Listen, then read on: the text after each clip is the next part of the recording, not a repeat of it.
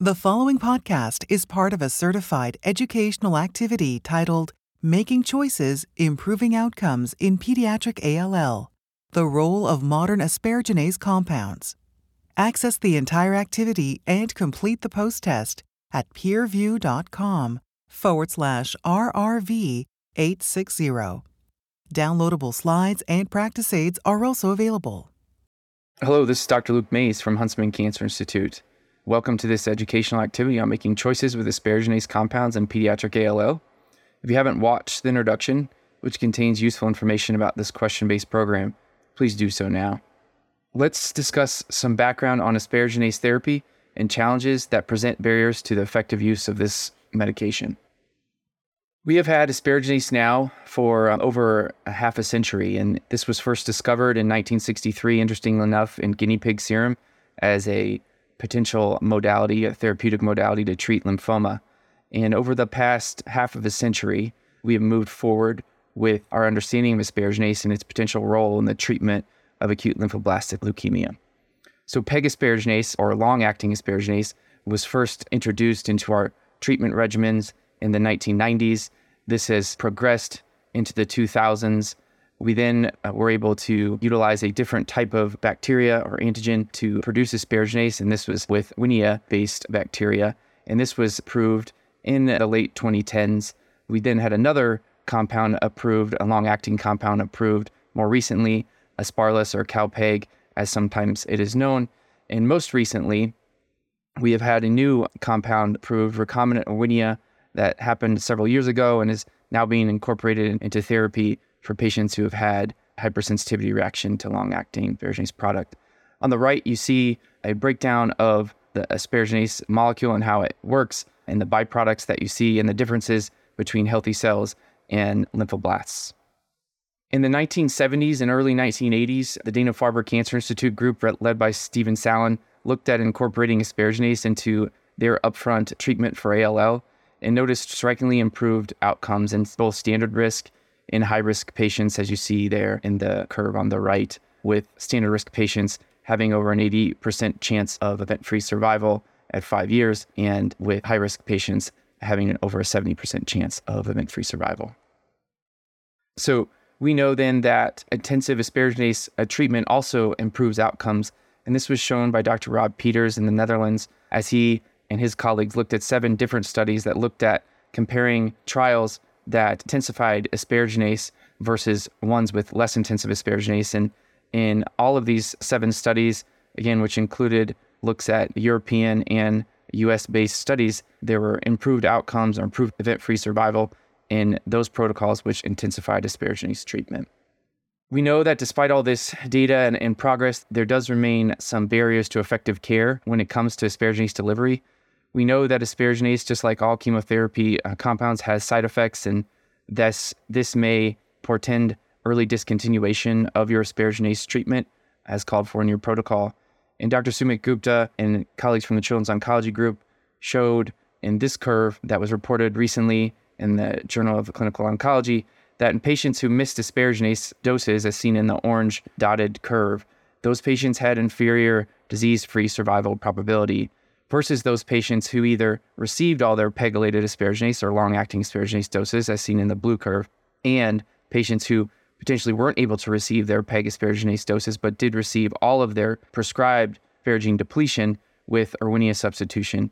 Those patients then had equal outcomes, which then demonstrated you know, the importance of completing your prescribed asparaginase courses. Additionally, this study did show that discontinuation of asparaginase was associated with a 50% increase of an event in a high risk patient population. This was similarly shown by our colleagues in Europe. This curve indicates cumulative incidence of relapse in patients, specifically looking at their ability to complete their asparaginase prescribed therapy and or having detectable asparaginase enzyme activity, which equates to effective action of the drug itself. And then you see in the blue curve patients who did not complete their asparaginase therapy or did not have detectable asparaginase activity, these patients had a much higher incidence of relapse versus those who were able to complete their therapy as prescribed. And so, as we know that increasing age and BMI or body habitus do raise the risk of asparaginase toxicity, And this has recently been shown by Dr. Etan Orgel of the Children's Oncology Group and his colleagues who looked at a high risk patient cohort of patients with B cell and T cell acute lymphoblastic leukemia with specific attention to age and body habitus as it relates to asparaginase toxicity. So, as you can see on the chart on the left, with increasing age, you have an increased overall risk of experiencing asparaginase toxicity. And similarly, in the bottom of that chart, with increasing body mass index, you can see the patients who are overweight or obese have an increased risk of asparaginase toxicity as well. He even went further and looked at obesity in terms of subdivision of classes, and this had to do with your percentile above the 95th percentile BMI or having a certain increasing BMI above that of 30. So those patients who are even at higher risk are those patients who have a BMI higher than 40. You can see there of the obesity class 3 and the increased risk of uh, asparaginase toxicity. So we know there are periodic challenges to product access of asparaginase itself, and this can be a problem as you think about the toxicities that patients may experience. We do know now, though, that prior shortages of standard Erwinia are no longer a issue for our patients as this has been addressed by the approval of recombinant Erwinia. And importantly, more recently, CalPEG or Calaspargase Pegol, currently only FDA approved for pediatric patients with ALL age one month to 21 years. But there are availability of pegaspargase for patients who are older than 21 years of age. In this module, I'd like to review the role of asparaginase therapy and practice guidelines and provide an update on newer evidence with recombinant Erwinia. So, as we look at an overview of asparaginase preparations, there are really four commonly used asparaginase preparations now in the United States. These include pegaspargase, Cal asparagase pegol, Erwinia asparaginase, and recombinant Erwinia, which received approval in the United States in uh, 2021. These can be divided in terms of long acting products, as you see on the left, the pegaspargase and Cal asparagase pegol, and then the shorter acting products, the Erwinia products. There also can be looked at as divided by bacterial source, as you see. And as you pay a little bit closer attention to the FDA approval, this is notable as this changes based on patient's age and recommended dosing. Most importantly, looking at the differences between the long acting nature of pegaspargase, which is given every 14 days, versus Cal pegol, which is given every 21 days. And then as we look at the Erwinia asparaginase products, these products are given more frequently due to their shorter duration of action. Asparaginase compounds are well represented in our standard pediatric pH negative ALL regimens as recommended by the NCCN clinical practice guidelines. This chart shows you the pH negative ALL recommendations for patients throughout the three predominant consortiums in North America. This includes the Children's Oncology Group, the Dana Farber Cancer Institute, and the St. Jude Consortium, which represents the total therapy regimens. For patients who develop hypersensitivity to E. coli derived products, we know recombinant Erwinia can be substituted as a component of multi agent chemotherapy to complete the full course of asparaginase as prescribed. And these pegaspargase compounds are also part of the consolidation treatment or these regimens. This is similarly seen in patients with pH positive disease. While pH positive disease isn't as common in the pediatric population, it is still seen regularly at all of our institutions. And again, pegaspargase is a asparaginase itself is a, an important part of the treatment regimen for these diseases. So as we think about recombinant Erwinia asparaginase in particular, the AALL 1931 phase 2-3 trial looked at this compound in the setting of patients with acute lymphoblastic leukemia or lymphoblastic lymphoma who experienced a grade 3 or greater allergic reaction to long-acting E. coli derived asparaginase or silent activation. And this study had two parts. Part A encompassed the, the major primary objectives of the trial, which looked at the intramuscular route of administration. Part B looked at the IV route of administration, in Part B was more exploratory in nature, as it wasn't the main focus of the study. The drug was given, replaced a long acting dose of asparaginase with six doses, given on a Monday, Wednesday, Friday schedule. As you see in the chart in the bottom, these was the time points in terms of our Part A blood pharmacokinetic collection. Collection was done at eight different time points throughout therapy, throughout this first course of therapy. And as reported in blood this year, there was a high proportion of patients who achieved the internationally recommended standard, the nadir serum asparaginase activity level of greater than or equal to 0.1 in the setting of receiving recombinant Erwinia. There were three cohorts on the intramuscular route of administration part of the study, or part A, as indicated there in both graphs on the left and the right. On the left, this is the raw data of the nadir serum asparaginase activity level in the dark blue at 48 hours, in the light blue at 72 hours. And you can see with cohort 1A, we are achieving that greater than 0.1 level at 97% at 48 hours. And then in cohort 1B and 1C, this is achieved at both 48 and 72 hours. The graph on the right looks at mean asparaginase activity level. And again, with all of these cohorts at all um, time points, we are achieving this mean serum asparaginase activity level greater than or equal to 0.1 in the majority of the time. Now we'll explore some practical monitoring and mitigation strategies that can be used to overcome some of the challenges associated with delivering asparaginase therapy. So, prominent asparaginase toxicities are known, and these are risk factors as we deliver asparaginase therapy to our patients. These four toxicities listed are what I like to term asparaginase toxicities of special interest. They're hypersensitivity, pancreatitis, thrombosis, and hepatotoxicity the rates of which are indicated, estimated there as well. These can be variable. It does depend on the population in the particular scenario as well. There are many known risk factors to experience these toxicities, whether it be the type of asparaginase therapy you're receiving, uh, whether or not you have certain inherited genetic variants, age, types of exposure that you're seeing from your asparaginase, as well as ethnicity. When we think about uh, mitigation strategies for trying to decrease the incidence of these toxicities, there are several ways that this can be done. And one of these is reducing the dose, or what we term dose capping, in the patient population that we treat. In the graph on the left, this was investigated by Leibovich and colleagues at a single center, a pediatric academic center that looked at thrombosis, pancreatitis, hypersensitivity, and hyperglycemia. And as you can see, there is some increased incidence of thrombosis and pancreatitis and hyperglycemia to a statistically significant value in patients who received greater than the dose capping dose, which typically would be one vial or 3,750 units of pegaspargase. If we look on the right, this was a study done primarily in the young adult and adult population, and they compared dose capping across this group. And you can see that there is a difference of any grade three or four toxicity, as well as if you look at age and BMI in patients who did have increased doses given and did not have dose capping. But as we think about the pediatric population, the Children's Oncology Group does allow dose capping for patients with a BMI greater than 95th percentile for age or BMI greater than or equal to 30. Another option for attempting to mitigate some toxicities is pre-medication. This, of course, refers to the toxicity that we're all aware with of uh, hypersensitivity.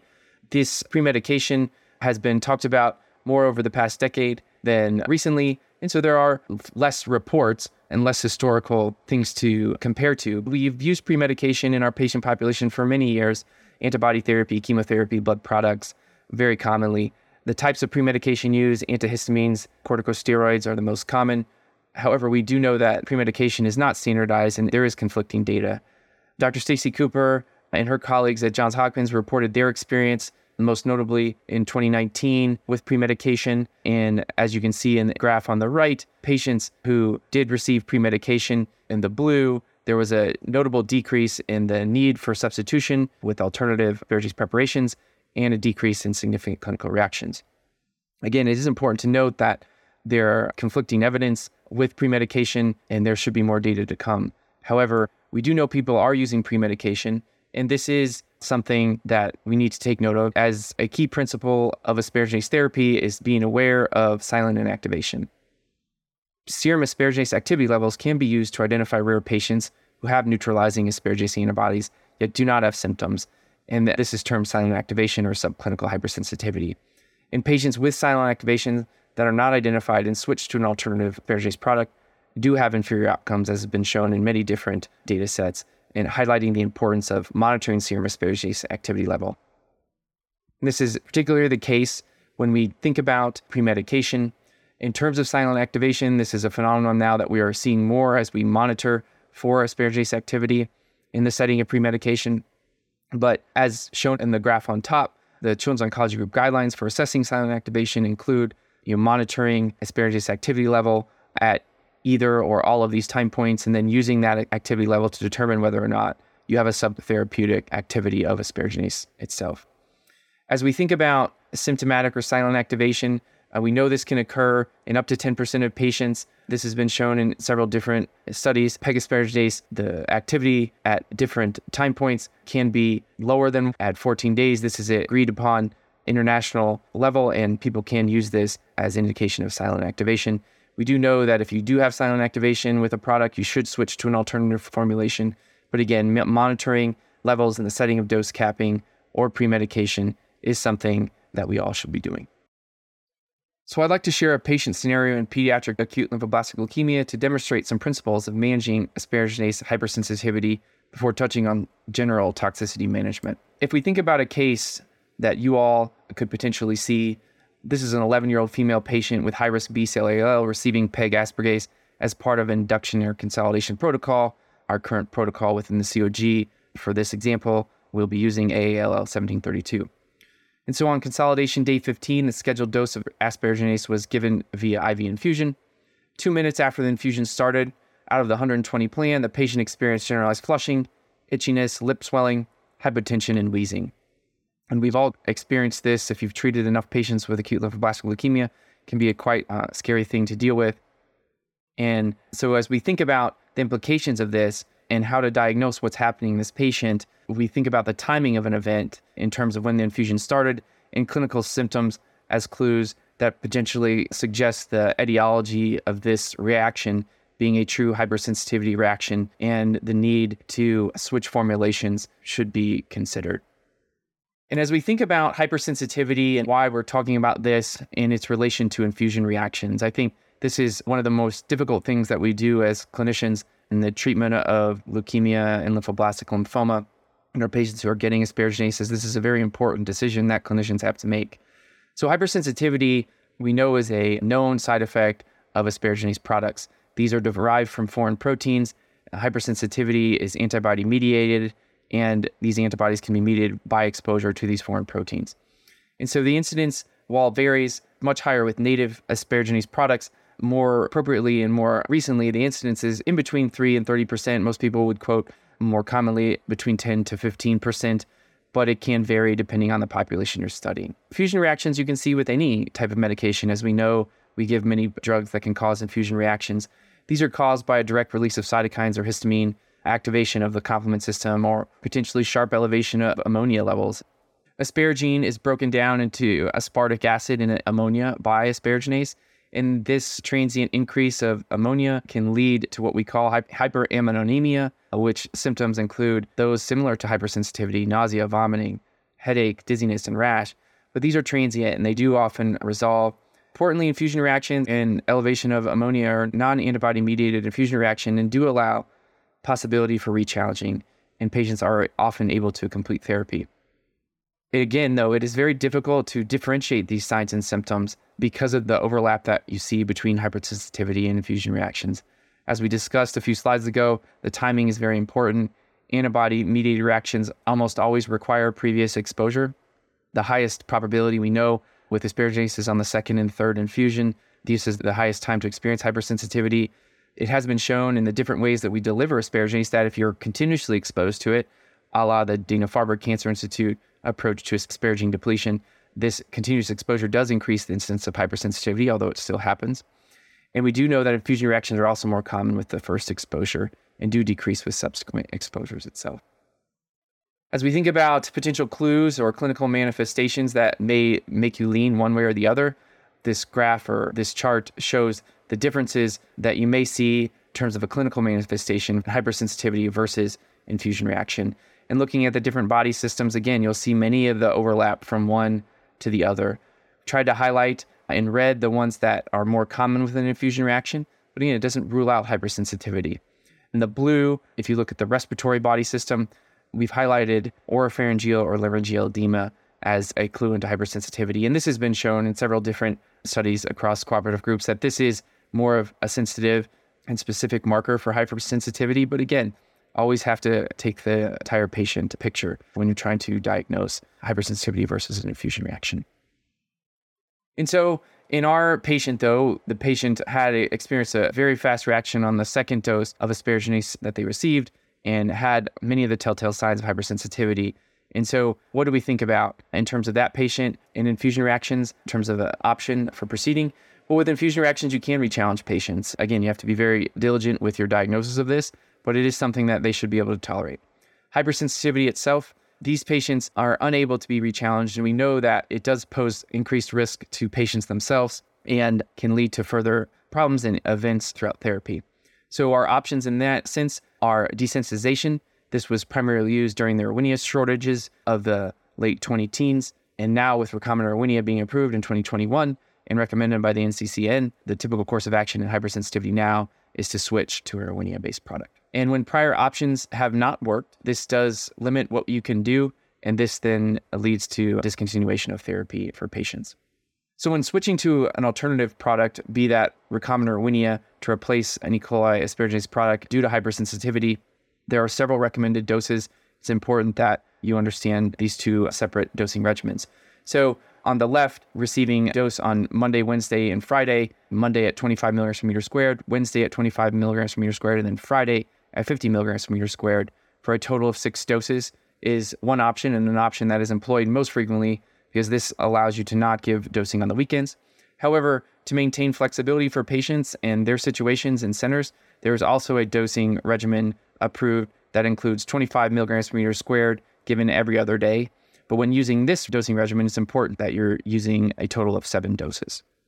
And so, as we think about these dosing regimens in the real world, I think scheduling our infusion appointments based on these Monday, Wednesday, Friday, or every other day schedules based on each patient's circumstances is important to keep in mind. Additionally, pre-medication is recommended based on the label. Pre-medication is actually recommended now in all asparaginase products, but this is a recommendation and not a mandate. And so practices do vary throughout centers, and this should be kept in mind. And so then, as we sum up the prominent asparaginase toxicities and recommended mitigation strategies, again, we have our four core or asparaginase toxicities of special interest hypersensitivity, pancreatitis, thrombosis, and hepatotoxicity. We talked about the rates and the risk factors. So, what can we do in terms of mitigation? So, hypersensitivity, pre medication is an option. You can switch to an alternative product or consider desensitization. But again, with an alternative product available, this is historically what's been done, and the evidence shows this provides equivalent outcomes. We do not re-challenge patients in the setting of greater than or equal to grade 2 hypersensitivity if this is a hypersensitivity reaction. If it is an infusion reaction that you're deeming this has happened, then it is something that you can consider. In terms of pancreatitis, so again, this is a side effect that happens in 5 to 10% of patients. What can we do to mitigate this? There's really nothing that's been shown in terms of mitigation, and rechallenging can be quite difficult. So it can be considered for grade 1 or 2 pancreatitis or mild grade 3, but again, this is something that you would have to be doing in a, a controlled setting with expertise, specific expertise in this area. For patients with severe grade 3 or any grade 4 pancreatitis, the patient should not be rechallenged. Thrombosis, happens in, and again, about 5% of patients. There are mitigation techniques that have been recently investigated, including thromboprophylaxis. There has been some potentially encouraging results, but nothing that has been uh, recommended for our patient population at this time. In the setting of appropriately treated and resolved thrombosis, though, patients can be rechallenged. Hepatotoxicity, something that we see in young adults and, and adults themselves. This is quite a common side effect most typically involves increase of your transaminases or transaminitis, hyperbilirubinemia, which is the side effect we should be most concerned for in this category. Cholestatic liver injury can occur in up to 10% of patients. So, in terms of mitigation, I think people have investigated dose capping, and this has shown in obese individuals to potentially mitigate some of this. There are additional investigations underway in terms of supplementation that can be used, particularly with levocarnitine and B12, which is under investigation and people are using this outside of clinical trials at times, but again, this has not been proven in a randomized controlled fashion. Hepatotoxicity in this setting, you can re-challenge patients again, depending on the severity. If you have a patient with a grade three, grade four cholestatic liver injury, it would be something that you would potentially consider discontinuation of treatment as well. And again, this should require a specific expertise in this area as you would consider re-challenging in the setting of this happening. The information in this module on addressing asparaginase toxicity and dosing considerations is available as a downloadable practice aid, so please access this material as a resource for your practice. That concludes our question based assessment on the use of asparaginase in pediatric ALL. Please review your learning plan summary before you leave, and I hope you found this activity informative and useful for your practice. This activity is certified by PVI, Peerview Institute for Medical Education. Remember to download the slides and practice aids. Thank you for listening. Download materials and complete the post test for instant credit at peerview.com forward slash RRV 860. This program is supported by an independent medical education grant from Jazz Pharmaceuticals.